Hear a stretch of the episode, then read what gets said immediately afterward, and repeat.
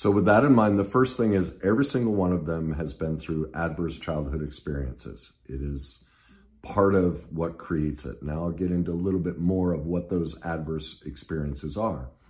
There's always some form of neglect, some type of abuse, could be physical, emotional, um, psychological, sexual. Um, there's abandonment is a possibility. The attachment style in their childhood was very chaotic and insecure. All of those are chaotic. All of those would create insecurity.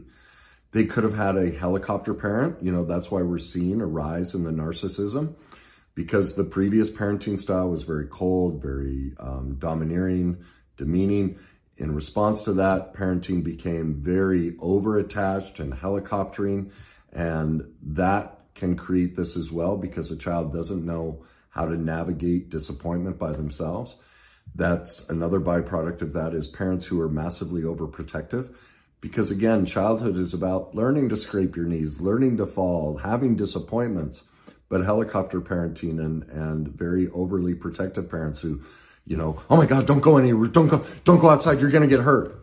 That leaves a child with the inability to regulate their emotions.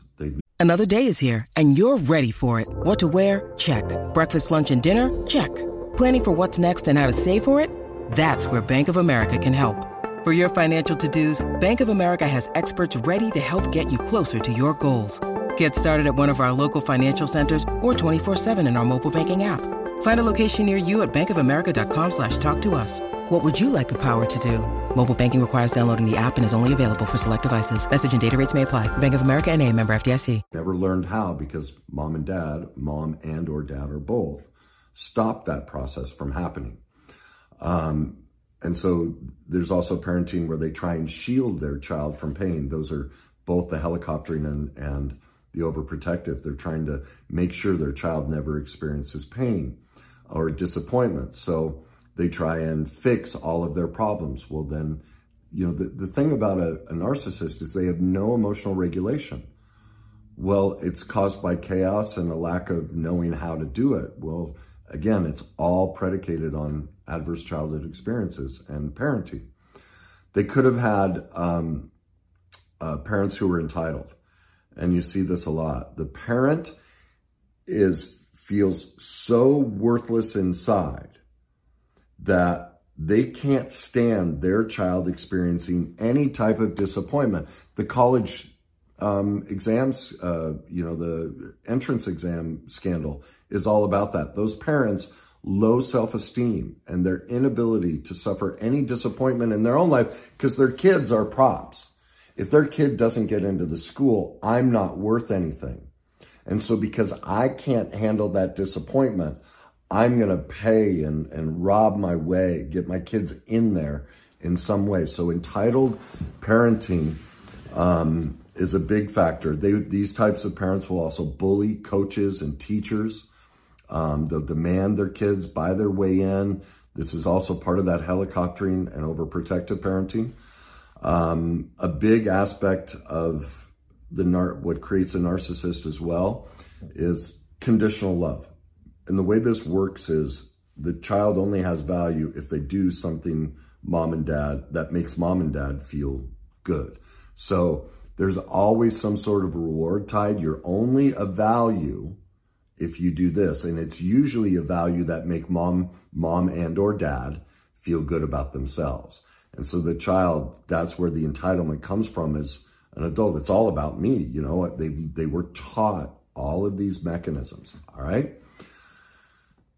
Remember I talked about secure, insecure attachment. Well, in many of these cases, they were both spoiled and deprived. See, when we spoil a child, we're actually depriving a child. That's not love. I, that was one of the comments. People, well, I know all these people. They were spoiled and treated, you know, perfectly. And, and I was like, but don't you realize the golden child, the spoiled child, never learns any of these skills, how to regulate, never experiences disappointment. They're entitled. That is horrifically abandoning. That's not love. You know, overprotecting, helicoptering, this is the new parenting model. It's, oh my God, I'm going to be this great parent. I'm going to do everything for them, make sure they never suffer and protect them from anything and everything. That's horrifically damaging to a child. We want our child to make mistakes at four, six, and eight years old when the mistakes are bruised knees. Because if when we do all this, like the rise you've seen in college campuses of all the safe zones, all the pronouns, all of that, these are children who were never allowed to learn to regulate their emotions. And so you, you have to do something different so I don't feel out of regulation because mom and dad did everything for me. And I was never taught that it was okay to struggle.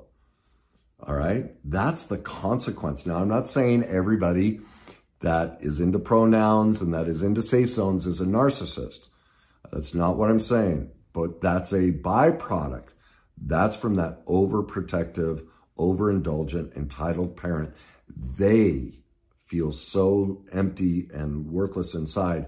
They try to protect and do all of this for their child to meet their own worthlessness needs. It's not about loving the child. And so there's that confusing dynamic of being spoiled, but spoiling is deprivation. Okay. But you can, a child can also be spoiled financially and um, abandoned and neglected emotionally. That's the, you know, the disparity. All right. Um, you'll also see that as the child gets older, the parents continue to enable the poor behavior. The bottom line is any type of parenting style that fosters insecurity is a contributing factor to all narcissism. Again, not everyone, this doesn't mean anyone who's been through this is going to be a narcissist. Everyone develops that characteristic individually. It happens separately. Another aspect is the final aspect is social media. Social media is becoming the new way we validate ourselves. It's all external. So those are the main factors that create a narcissist. And as I said before, not everyone will become one. That was a big one of the comments is, you know, you know, I know this family. They were, you know, the parents were great. Why did only this one become a narcissist? Well, each child responds differently. Like in my family, I had an alcoholic mother, and she was narcissistic too. Um, and um, oh, I forgot. That's one of the other traits. Is a parent could be a narcissist, and so they learn for it's modeling. The child models how mom and dad are as narcissists, and that's how they become it. Um, and I really struggled with um, narcissism, but I talk about two levels of narcissism and this one I've never talked about, the underempowered. I don't have time to get into that. If you want to learn more about the underempowered, they're treatable. The overempowered, the typical narcissist, covert, overt, all the ones we know about, they're almost impossible to treat. I was the underempowered. If you, if you want to learn more about that, watch my video, The Seven Characteristics of the People That Choose Narcissist, okay? That's how mine went.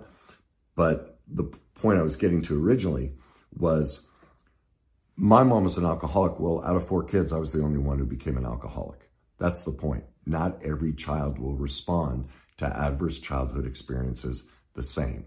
We all develop our own unique, dysfunctional solutions and coping skills to our adverse childhood experiences.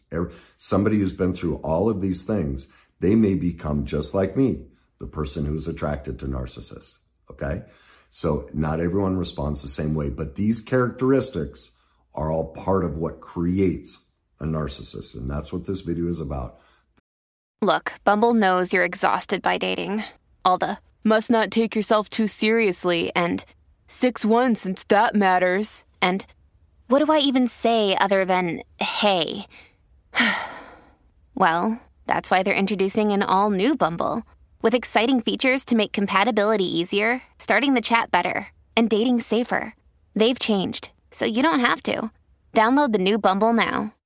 The creation, okay?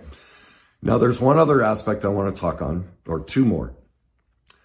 M- many of the comments were like, but they had a perfect childhood. There is an overwhelming, massive denial in society that almost everybody, and I talked to other therapists and coaches, and almost everybody thinks their childhood is perfect or that people went through. Many people experienced great, perfect childhoods. Well, the thing we as a society have to realize is do you realize what that means? We are saying that there are people on this planet who had Jesus as a mother and father. Because it is absolutely impossible to consider that parents never made a mistake and didn't and we didn't go through adverse childhood experiences. Think of your own life in the last month. You've said and done mean things to your friends, coworkers, family members, spouse. We are all perfectly imperfect. We make mistakes. And we all do that as parents. Every single one of us, everyone, not a single person has ever gone through childhood without experiencing adverse childhood experiences. We have all experienced trauma. And until we as a society accept that as fact, it doesn't mean blame our parents or hate our parents. It's just truth. We have all experienced trauma in childhood. It's, it's a byproduct of being a child. It, we're human. Every parent will traumatize and be perfectly imperfect as a parent and hurt their children. That is a fact we have to accept. Nobody escapes childhood without pain. Nobody. Nobody, nobody, nobody. And that is the biggest thing we need to switch in society to overcome things like narcissism. And the final piece I want to touch on is genetics. Um, a couple people commented, you know, it can be genetic. Well, while genetics can be a factor, genetics do not determine narcissism. And here's why. Genes are only activated when something triggers them. All of us are born with cancerous genes, you know, all these different genes of illnesses and diseases. They only get turned on by the environment. And therefore, like somebody said, well, you know, narcissism is genetic.